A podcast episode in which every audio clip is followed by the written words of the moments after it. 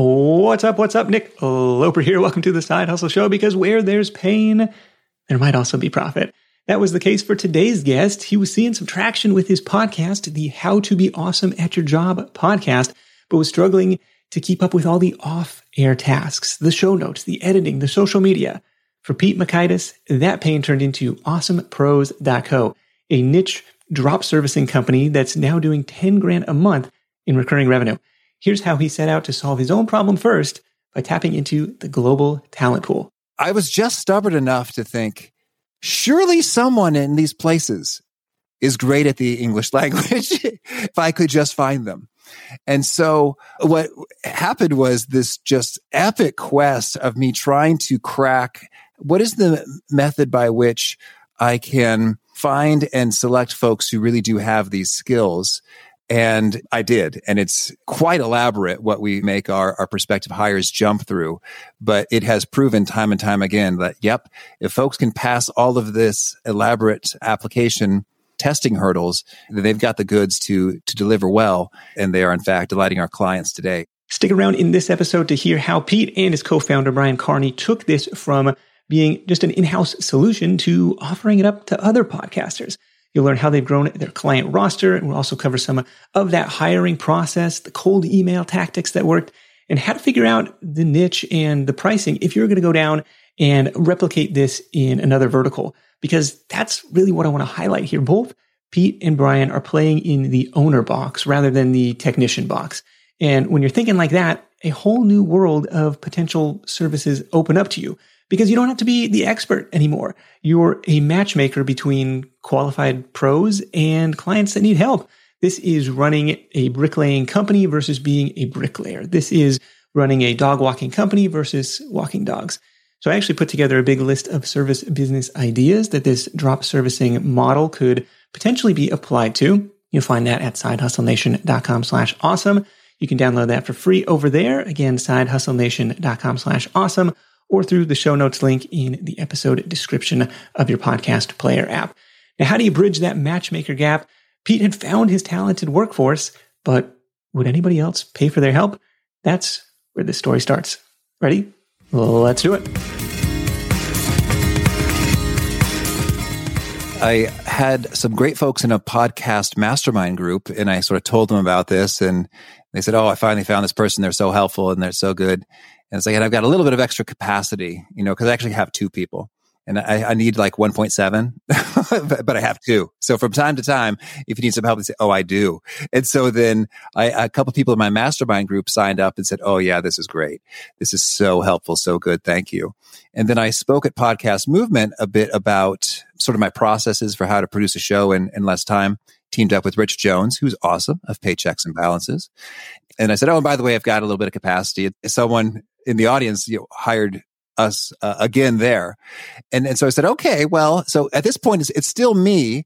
And I've got just a couple extra clients. Like, okay, this is cool. And I thought, boy, this could really be a thing, but man, I don't have the time to do this, you know, business development stuff to really make this thing fly. I mean, I've got the secret sauce, I think, when it comes to hiring, and we could scale, but I need someone who's got sales skills. And then Brian entered my life, and I said, hey, are you interested in growing this thing? And well, Brian, I'll let you take it from there. Yeah. So basically the conversation with Pete, and again, this is really the height of the pandemic. This is maybe March. So right when places started shutting down. And before this, I had been in the startup world, working for a venture-backed startup that was not quite able to raise its next round of funding. So a lot of the team had to be laid off. I was talking to Pete about this, and I don't remember the exact conversation, but it went something along the lines of, hey, Brian, you don't have a job, right? I'm like, well, that is true. He's like, and you're good at sales, right? I'm like, well, yeah, that's kind of what I did. And he's like, well, let's try to grow this thing. I think it's got some legs, and I think we'd be good partners. So the rest is kind of history. That was the main conversation. And then it was just, you know, ironing out details, Pete teaching me his process that came out of his epic quest to hire. from there on, we just kind of started going at it. As Pete said, it was not initially actually podcasting. That was not our niche we were looking for. We were not really looking for a niche. We kind of forgot the whole riches are in the niches thing. And we just said, you know what? We hire the best virtual assistants that can read and write in English, often better than most US college graduates. And you can train them to do anything. But when we looked at the customers we were getting, every single one was a podcaster. And they all had us doing the exact same thing. We're like, you know what? Let's kind of double down and really focus on this podcasting market. It's what Pete knows. It's what I had started to dabble in, and now I'm in a little bit more.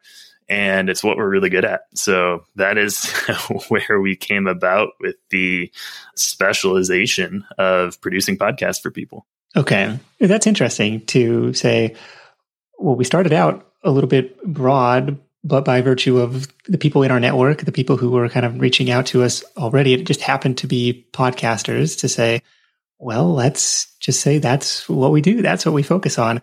It's so much easier, I believe, to stand out, to be the go-to resource for show notes, for podcast editing versus like, you know, jack of all trades, virtual assistant type of service.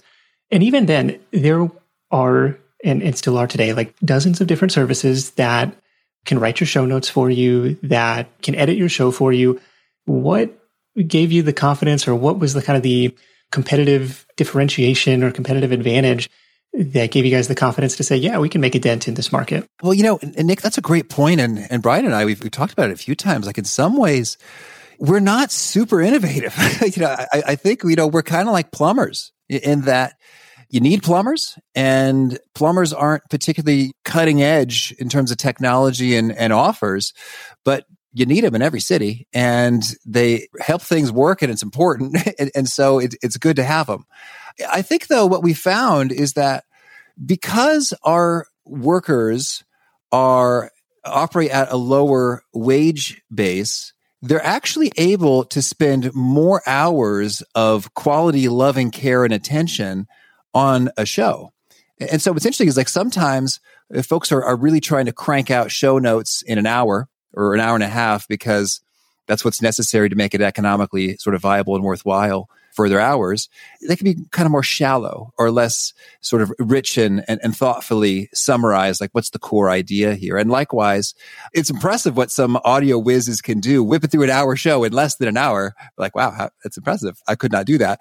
But that also comes with it the risk of some more mistakes and less sort of loving attention associated with the trims. So in a way, Nick, we're not all that different, but we are a little bit different in terms of the ability to have a little bit more tender loving care in terms of just how much time is spent on a given episode. Yeah, a couple of things are standing out to me here. And number one is this team members first, like workers first, which was the same as Anthony and Janilka Hartzog mentioned in their kind of drop servicing cleaning business. Where it's like, we got to go find qualified cleaners before we ever go out and market for our first customers. Because what happens if we get a customer? Now it's on us to go fulfill the job. And that's not necessarily what we want to be doing. So it was talent first or labor first, in this case, to go and get the job done. And then kind of niche second. And, you know, tapping into this rising tide. And we talked about different areas like podcasting being the rising tide I'm talking about here. Where it's like, yeah, there's more and more podcasters coming into the fold. So you said we're not super innovative. We didn't have to be because there's, you know, this pie just keeps getting bigger. And same thing kind of in the home services space where more and more people are outsourcing their cleaning or outsourcing their lawn care or, you know, whatever it may be. Just like, you know, we're becoming very specialized. And, you know, with the rise of these specialized services, it's easy enough to say, look, I don't have to deal with that anymore. I'll just hire somebody else to do that because that's what they do. Brian, what happened next? So you come on board, you say, yeah, I've got some sales background. What works next to go out and try and fill a client roster here? So really what happened next was that searching for a niche. We were looking really between two main ones, then a third we were kind of looking at. But the two main ones were podcasts and YouTube. And it was really, how do we get in front of these people? Podcasts, you can typically find contact information for the podcast host. So my background was actually predominantly outbound sales, so meeting people, talking to them in person. But with the help of some really cool online courses, like a Ramit Sethi course and a Salesfolk is the name of the company. That was the other course. I really taught myself how to do outbound email prospecting. So we got some of that going, emailing, just cold emailing podcast hosts, which I'm sure you are familiar with getting probably hundreds of those a week. So it's really just how to stand out, how to show that, hey, we're a real company. We're going to be around for a long time. We've got a good service at a good price. And if you're looking for that good service at a good price, let's set up a call and I will get on the phone with you, see how we can help and move forward from there. So yeah, it was really just a lot of cold outbound emails. Was there any sub-niche beyond just like, well, I can find a directory of top podcasts and I'm going to go down the list 1 to 200? At the beginning, there was kind of two ways. Pete had an awesome list that he had put together with, I think, Fancy Hands, right, Pete? Hey, just wanted to jump in here. Fancy Hands is a monthly virtual assistant service where you get a set number of 20-minute tasks, I want to say, from a pool of on-demand assistants. For example, most recently, I had them track down a part for Bryn's CRV and find a dinner meetup venue for me in Austin. Just a couple examples of what you might use them for. That's right. Yeah. Oh, you're bringing back some memories. I was trying to see, what are some other shows I might want to be on? So I kind of spiraled out to this huge list in terms of what's every show one of my guests have been on before. And so we built that out. And then, I was using Fancy Hands because I found one really good one. That's been my experience with Fancy Hands, which is another service, is that most of the workers are pretty limited in their capabilities. In my own experience, I don't want to trash talk, competitors, but things didn't go very well very often. But then I found this one person who was just rocking it. And I said, hey, you. And I asked her by name. It's like, could I have this person just use hundreds of my requests to fill out this thing? And then she did. So I was glad because I was having trouble using my Fancy Hands requests. And then we found this pathway. So that was one starter list there. Yeah. And then the kind of secondary way was exactly what you were saying. It wasn't the most strategic, but it was podcast industries that I liked listening to or things I was interested in. I would just cold email them. That was more the bespoke email outbound approach. What we've pivoted to is we actually found a really smart coder in the Philippines who created a Python script that can pull some of the emails. So if we are looking for a specific industry or something like that, we can do that, sift through to find people who would likely be a good fit. If they haven't actually published a podcast in the past, 6 months, they probably aren't looking for our services. And if they only have a couple hundred typical downloads, probably are also not looking for our services because they might not have monetized.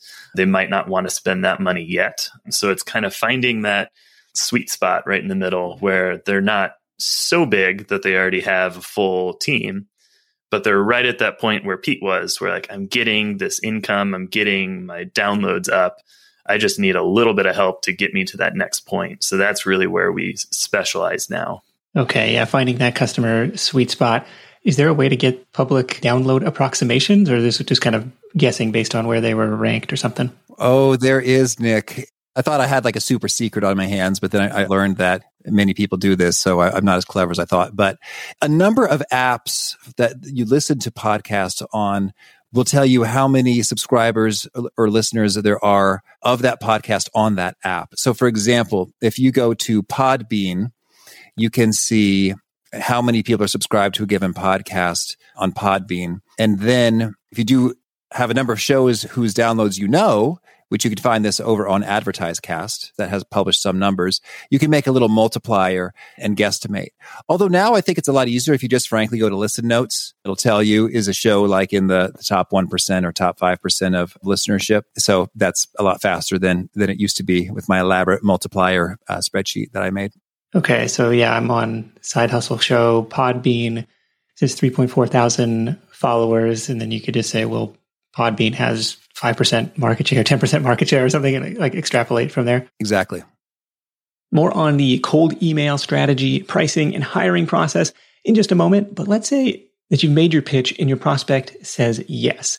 This is the magic moment where you get to fire up our sponsor, FreshBooks, and create a professional-looking branded invoice in as little as 30 seconds. I don't care how long you've been in business. This never gets old. FreshBooks, if you're not familiar, is the #1 invoicing and accounting solution for side hustlers and service entrepreneurs all around the world. How it works is FreshBooks automates and simplifies a ton of the annoying and often tedious tasks that come with running a business. I'm talking about stuff like creating, sending, and following up on invoices. Maybe it's tracking and managing your expenses or processing online payments. A couple months ago, you heard Chris Mistrick give the #1 tip to build some systems, some automation, some consistent processes into your workflows. And FreshBooks is the tool to help you do that on the bookkeeping and accounting side for freelancers, service providers, agency owners. Myself, I've been a FreshBooks customer for years. I love to geek out on the numbers, so the reporting dashboard definitely appeals to me. But honestly, one of the best features is just being able to call them up for support. When you have a question, you get to talk to a real human. Side Hustle Show listeners can take FreshBooks on a completely free 30-day test drive. No credit card required. Just go to freshbooks.com/sidehustle and enter the Side Hustle Show in the How Did You Hear About Us section to get started today. That's freshbooks.com/sidehustle to get more time back to build the business you love. Hey, entrepreneurs, we know that anyone with a side hustle loves finding new ways to save. So if your business takes you on the road, sign up for a free membership with Hertz Business Rewards. Work trips, client meetings, industry conferences. With Hertz Business Rewards, you'll save at least 20% every time you rent a car. And you'll save on more than just the daily rate. Members earn credits redeemable towards free rental days. It's also free to add an additional driver if any additional coworkers come along. And for those Gen Z entrepreneurs out there, no young renter fees. Plus, sign up for Hertz Business Rewards today and earn 3 times credits during your first 90 days. So whether you're traveling for a side hustle or a main hustle, join for free at hertz.com/business rewards. Applies to base rate, taxes, fees, and options excluded. Additional terms and exclusions apply. Visit hertz.com/business rewards to learn more. What was the template that you found to work for you if you're doing these mass outreach campaigns? The main aspect I would use and integrate was provide something of value, but be super short. Just be really upfront. I don't think playing games in emails works. People are generally smart. They generally see through that. So we're just really upfront. Say, hey, we are a podcast service business. We have great rates. We do great work. If you're looking for this, I'd love to set up a time to chat. If not, no worries. So just being really upfront and short. The longer the email, the less likely they're ever going to read any of it. A few sentences and get to the point. And that Salesfolk course, Brian, I remember it had a couple tips that were super helpful. And I might just contextualize, we're not sending thousands of these a day. It's a pretty moderate number that go out. And we started by using Mixmax. And now we're using Outreach.io as a software tool to help that along. But Brian, could you share, what were a couple tips we picked up from that Salesfolk course that were like, oh, wow, let's make sure to always or never do this in our email? Yeah, the length was a big one. And particularly using specific words. So it was things like free trial in there. Start to make Google a little bit nervous that you're just a spammer. And we're not. We send, 50 to maybe 75 emails a day. So it's not a huge amount. And making sure that you follow those things, not saying, complimentary or using a bunch of exclamation points, all of those put you directly into the spam filter. So that was one big tip. And then a lot of her tips were for more bespoke outreach. So when I'm trying to get someone really senior at a large company is where she was coming from. But the same tips apply. It was provide value, make them know that you're not just blanket emailing every single podcast out there. You're like, hey, you meet the criteria for a lot of our clients, and this is the type of work we've been able to do for them. This is the type of time we've been able to save for them. So yeah, that providing value, a lot of that came from her in the Salesfolk course. Okay. Any links in that initial email? No, we make sure not to put links right away because that also can make Google a little bit nervous. And that's more of a personal thing. I just today's day and age, there's so many phishing emails out there that I don't click links. So I was guessing that people also would not like to until they know us a little bit. So is the typical call to action or sign off, just hit reply and we can set up a call, or like, how do you sign off? Let's set up a call. And then sometimes I do put in there, hey, just to let you know, if we seem like a good fit, the first week will be complimentary, or the first set of deliverables. And that's so they can see the quality of work we do. And so we can see if they are the right partner for us as well. Okay. Kind of taking a page out of the Netflix playbook and say, hey, it's a free trial, you know, get somebody hooked and prove your worth, and then they can go from there. I like that. I was actually digging through my email just now to find my initial outreach from Carrie Green, who runs podcast Fast Track, who's been editing the show since 2016. They're 5 years deep into it. And so he has responded to one of the very first messages in my welcome sequence. And, you know, we go back and forth for a little bit. He's asking some question. And then he pitches himself as a guest on the show. Here's what I'm working on. One of my businesses is this podcast editing service. And I was like, you know what? I've got a baby that's about to be born. I'm thinking this might be one of these tasks that I could probably start to delegate. So just, you know, being in the right place at the right time. And so is that part of the process here too? You know, once you reach the end of the list, is it, you know, start over at the beginning kind of a thing? That's exactly it. If people are not looking for our services, and this is just a general sales thing that I learned very early on when I was a financial advisor, if someone doesn't need us then, there's no amount of things I can say about what we can do for them. So yeah, exactly like you said, being in the right place at the right time is 80% of sales, really. With regard to the end of the list, first of all, it's going to be quite a while before we are at the end of the list, and new podcasters are coming on all the time. And frankly, we're pretty excited because in a way, I think that's a lesson for entrepreneurs, is that sometimes once you find something that's working, it's almost a little boring to just keep doing it. It's like, hey, this works. Podcasters like what we have. There's a bunch of podcasters. Let's email them. It's like, that's almost kind of boring in terms of like it's working, which is great. That's what you want. But like the intellectual challenge, the new thing to conquer, it's sort of like Brian and I both feel it. And so we're like holding ourselves back deliberately, but we almost can't wait until we get to the end of the list and then say, okay, given our skills, what's the next niche that we should really focus in on and use these outstanding workers to solve? And we already have a couple clients who are not at all podcasters. So we do that. But in terms of who we actively reach out to, at the moment, they're podcasters, and we're excited to see who it'll be later. Is there a rule of thumb for you guys for how many team members you need to have per client? Or actually, the other way around, how many clients per team member, like that golden ratio?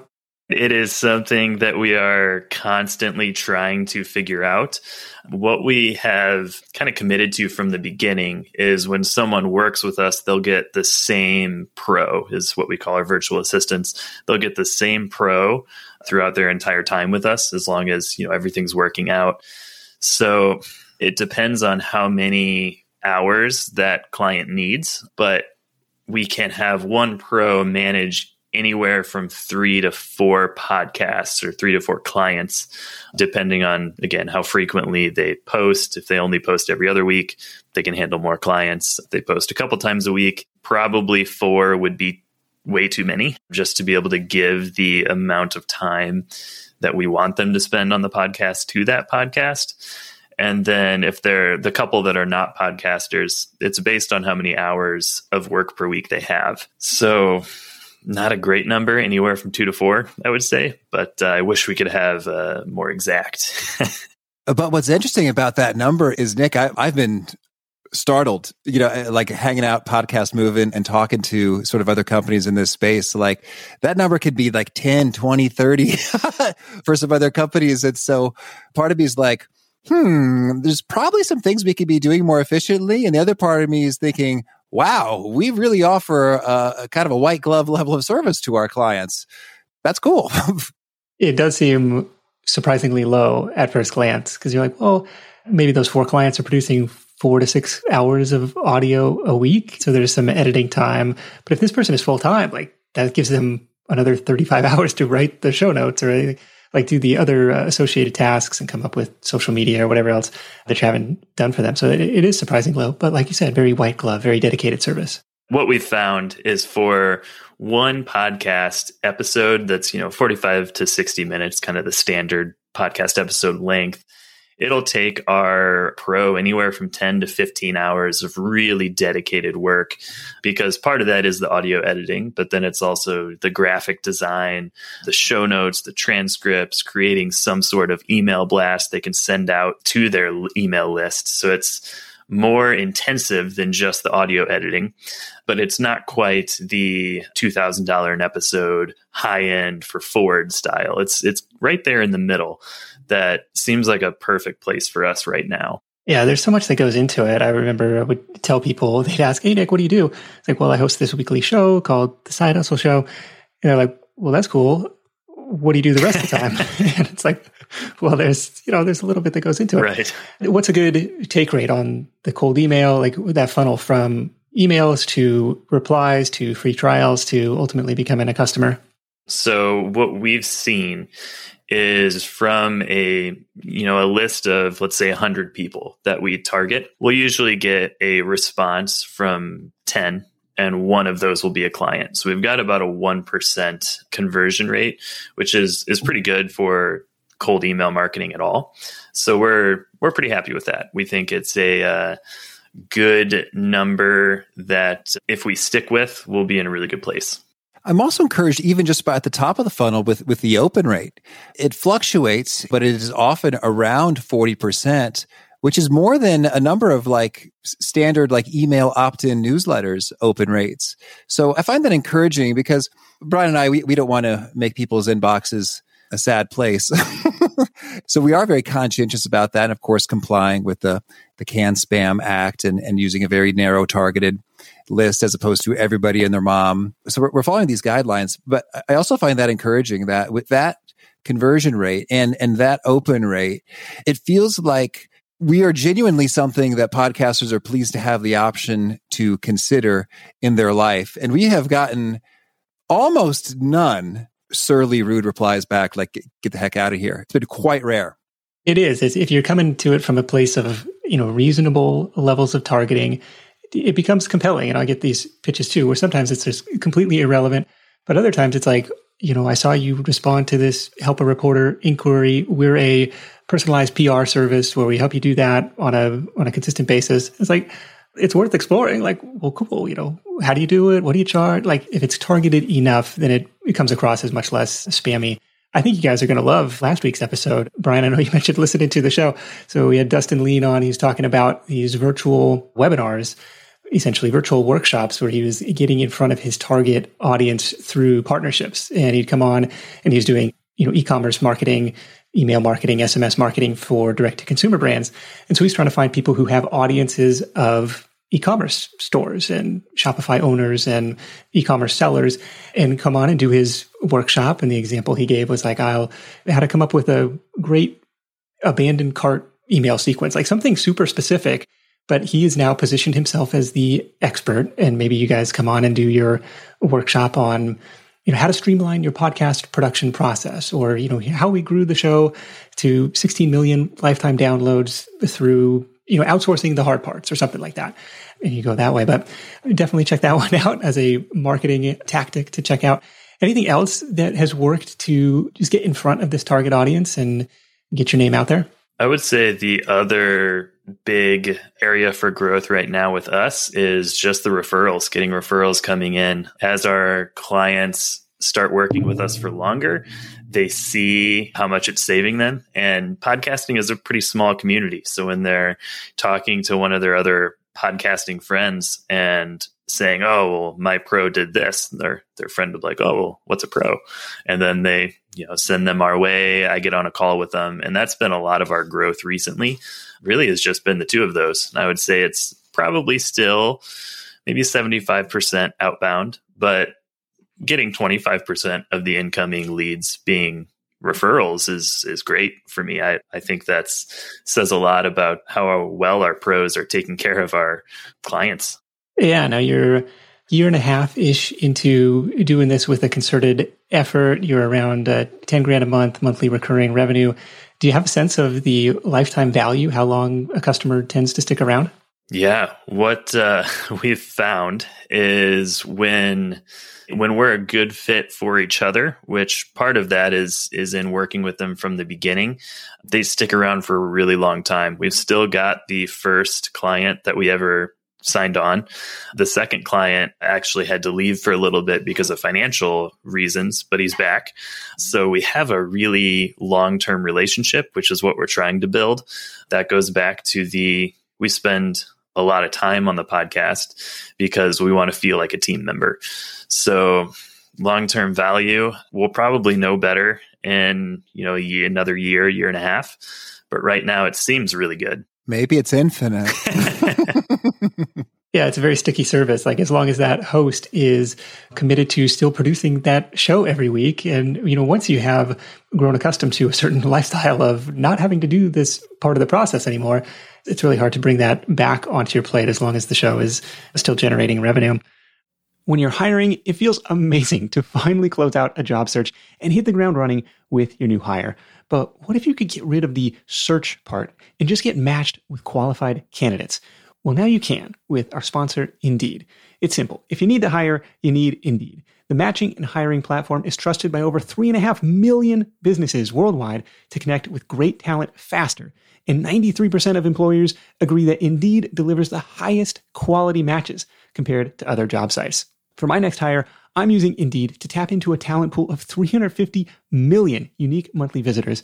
And what else is cool is Indeed's matching engine is constantly learning from your preferences. So the more you use it, the better it gets. And how about this? Side Hustle Show listeners get a $75 sponsored job credit to get your jobs more visibility at Indeed.com/Side Hustle Show. Just go to Indeed.com/Side Hustle Show right now and support our show by saying you heard about Indeed on this podcast. Indeed.com/Side Hustle Show. Terms and conditions apply. Need to hire? You need Indeed. Did you know that roughly half of Side Hustle Nation hasn't started their side hustle yet? If that's you, I get it. Starting and building a business is tough. It takes more than just an idea. There are tons of moving parts, and it's a bit like trying to assemble your airplane in the middle of takeoff.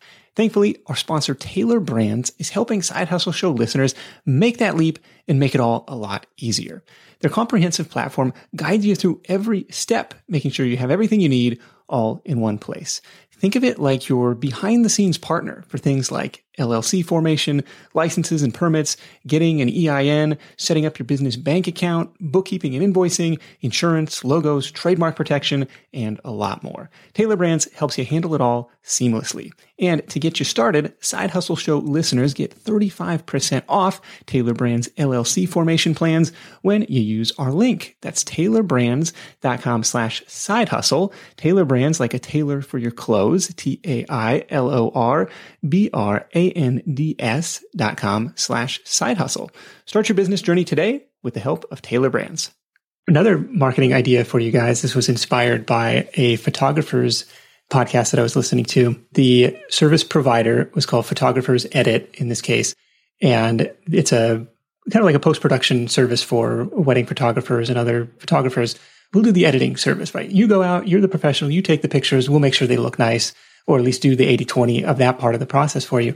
But it was just straight up content marketing. Like we're interviewing other people in the photography niche.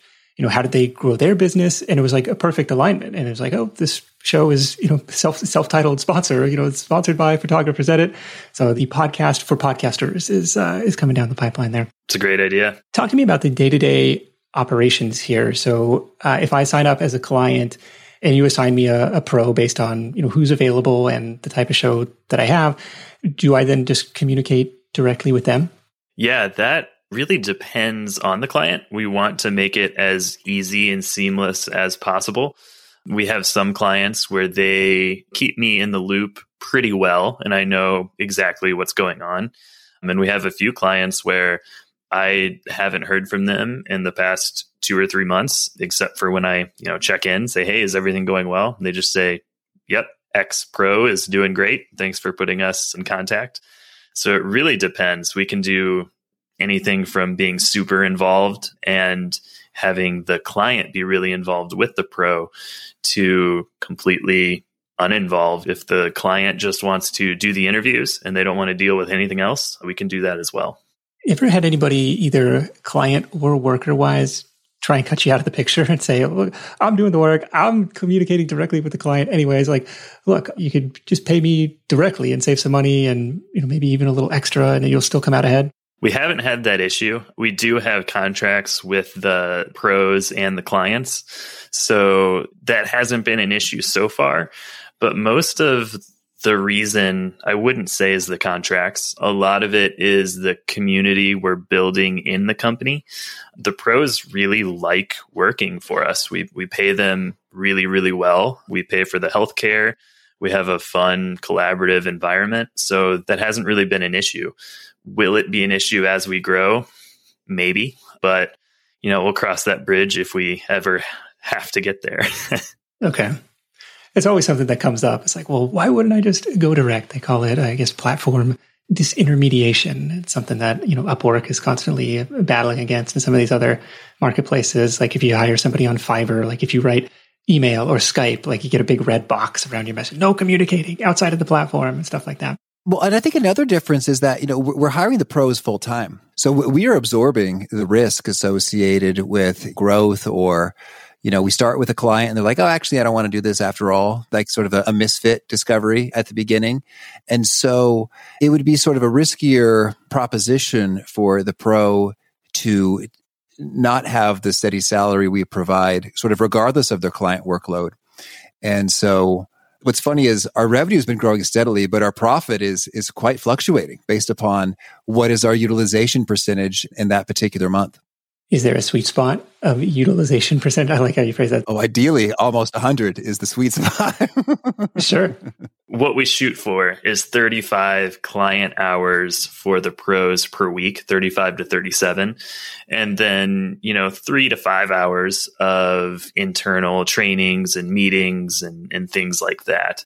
Again, our goal is to get up to that 90 to 95% utilization all the time. What we really need is about maybe 60 to 70% utilization just to break even when you factor in the Philippines, there's something called 13th month. So you don't pay for 12 months of salary, you pay for 13.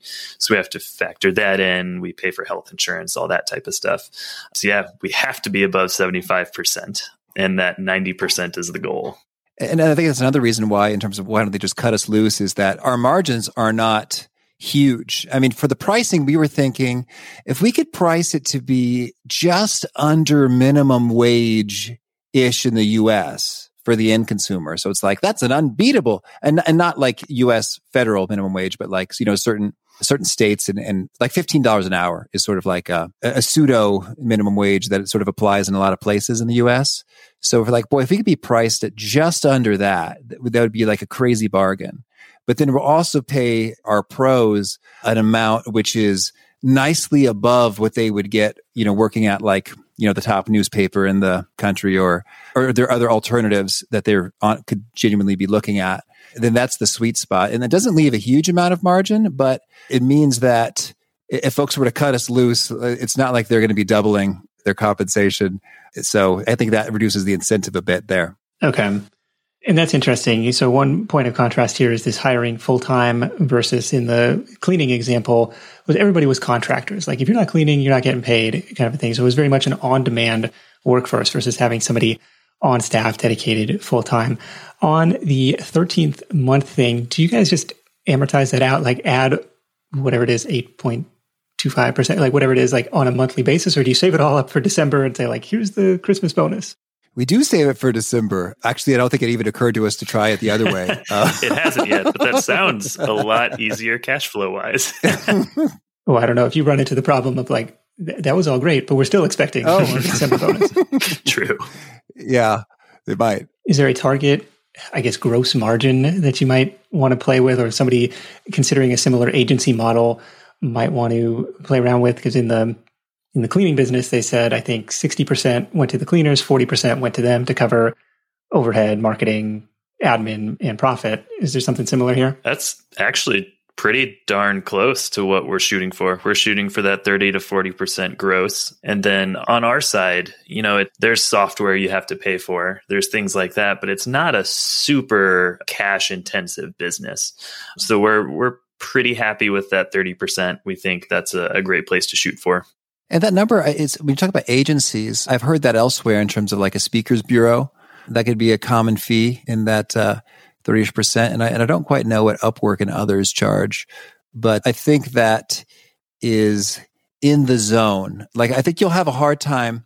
Well, I remember when I was in consulting, they sort of billed me out at 8 times what they paid me. But I was also junior at a consulting firm, which had a huge brand and book of business. And, you know, that multiple is a lot smaller for, like, I guess, the partners and the senior managers in the way that works. So yeah, you can make an argument for a lot of figures, but I think if you're primarily playing matchmaker or the lead generator, then that 30-ish% feels good in the belly.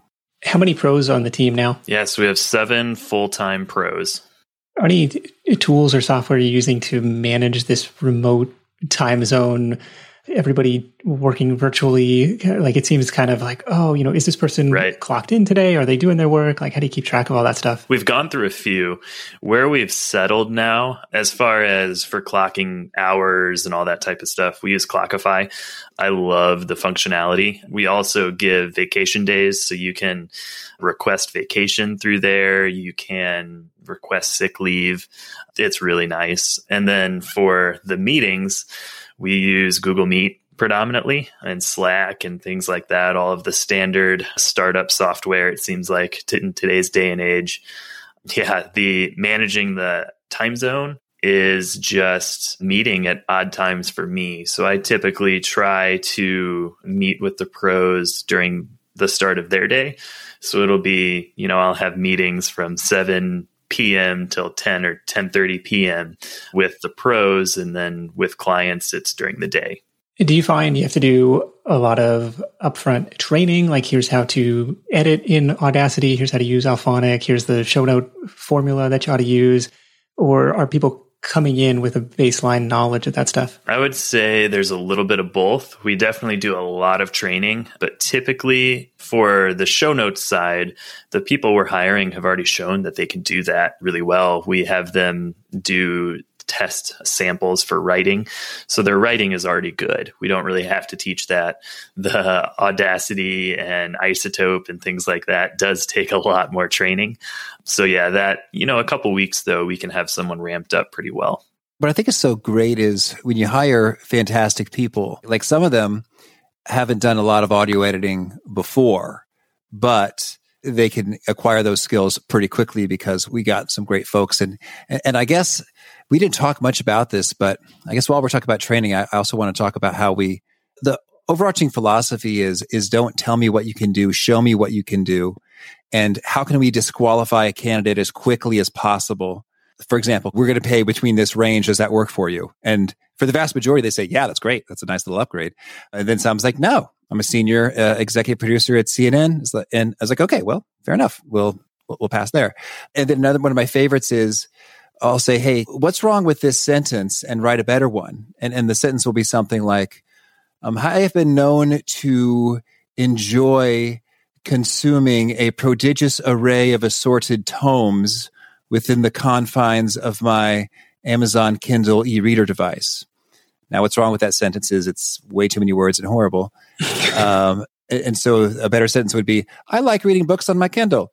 And so we sort of see, can you identify that? Or I say, hey, let's say I asked you to do this task for me. What would be the clarifying questions you would need to ask? And so by sort of whittling them down quickly, and then as we get deeper into the process, it gets pretty extensive. It's like they spend 5 hours creating some writing output for us, and we pay them for this time. But at that point, we only have just a few finalists. So we're not paying 100 people for that. We're paying maybe 6, and we are hiring maybe 1 to 2% of applicants who at the starting point.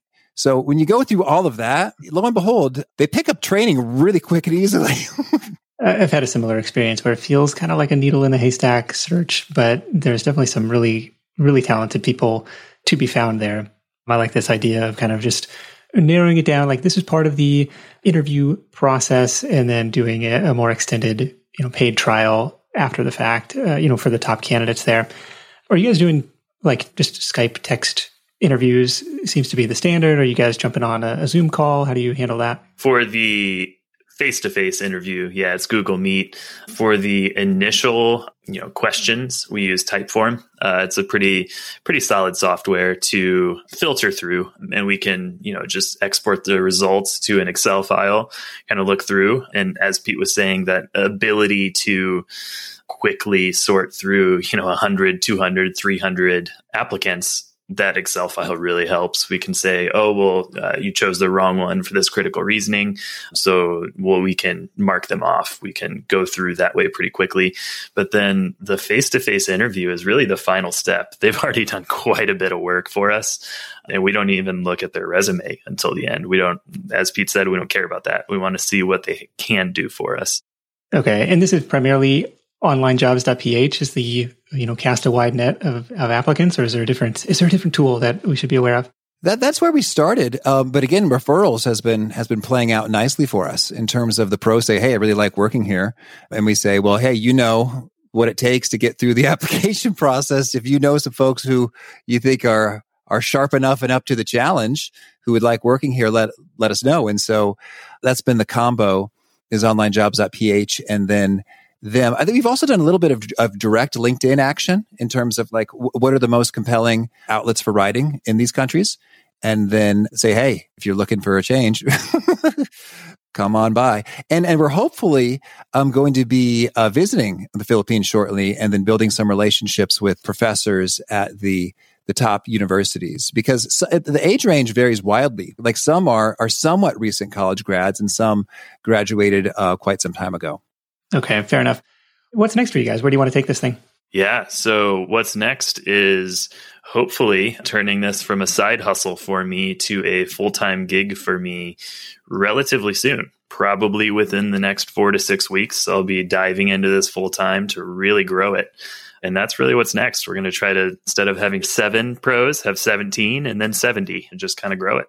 Brian's really the muscle and the brain in terms of like the sheer number of hours. And so it's a ton of fun for me, frankly, because I get to chat with Brian for an hour and then, maybe do a little bit of leverage work here and there for maybe an hour to a week to keep things moving along, whereas Brian does the stuff. So for me, it very much is still going to be my side hustle. My main hustle being how to be awesome at your job and coaching and training and education sorts of things. And then my side being, let's play strategy, entrepreneur, outsourcing, business growing as a break for a couple hours a week. Yeah, well, it's really cool to see what you guys have built, and I really appreciate you sharing kind of the ins and outs and ups and downs of doing it, because it's something that could be applied across any number of different niches. I mean, years ago, we heard from Design Pickle and Russ Perry over there. It's basically the same model, like find qualified designers, find people who need design help and mash them together. And he built a huge business on the back of that pretty simple promise there. But again, AwesomePros.co. Let's wrap this thing up with a number one tip for Side Hustle Nation from each of you. Pete, kick us off. Oh, sure thing. Well, I think the thing that's made How to Be Awesome at Your Job and Awesome Pros both successful, whereas I've tried a lot of things that have not been successful, is just that upfront validation of your concept. Surveying folks, interviewing folks, and the best validation of all, when multiple people give you money for a product or service and are pleased to have done so and want to do it again and tell their friends, then you got something. Yes, that's a good sign. So run with it. And if possible, I might say, perhaps don't quit your main hustle until you've got some great validation up front. That's right. Be awesome at your day job, but don't quit your day job just yet. All right, Brian, what about you? Education is key. Everything I've had to do in this business, I've never done before, really. And the way I was able to learn that is through podcasts like yours, through books, through YouTube. So setting aside an hour a day, an hour and a half a day, if you can, to really focus on education is so big. Most people in the world don't do an hour a week of education. So you can just be so much further ahead by spending that really small amount of time in the grand scheme of things. Yeah, that's very true. Really appreciate you guys jumping on. Again, AwesomePros.co. Thanks so much for joining me, and we'll catch up with you soon. Thank you. Thanks. All righty. Hope you enjoyed that chat with Pete and Brian from Awesome Pros. A couple things stood out to me. The first was solving your own problem, scratching your own itch, as they say. Pete was, and really still is, a part of the podcasting community. So he understood the pain points as a participant in the industry, as an insider. So to turn that around, you got to ask yourself, well, what groups, communities, industries are you currently a part of today? And I think just by listening, you're going to start to hear the common questions or complaints or gripes that come up. And you may already know what those are. So what are you and your peers struggling with? Because on the other side of that struggle might just be your next side hustle. The second thing that stood out to me was Pete's line, "We're not super innovative." To me, that's an inspiring soundbite because it showcases the fact that there's margin to be made without inventing some new technology, without raising venture capital, without coming up with something, never before seen. And services like this, like Awesome Pros, have been around for years, yet they're still able to come in, carve out a niche, and earn some market share, in part because, it's a rising tide of interest in podcasting, but it doesn't always have to be that way. It doesn't take a revolutionary business idea. You can do something that's already been done, it's already been proven, and put your own unique spin on it. In fact, I put together a list of 101 different service business ideas that might be ripe for this type of productized service or drop servicing model that you can download for free at SideHustleNation.com/awesome or through the link, show notes link in your episode description on your podcast player app.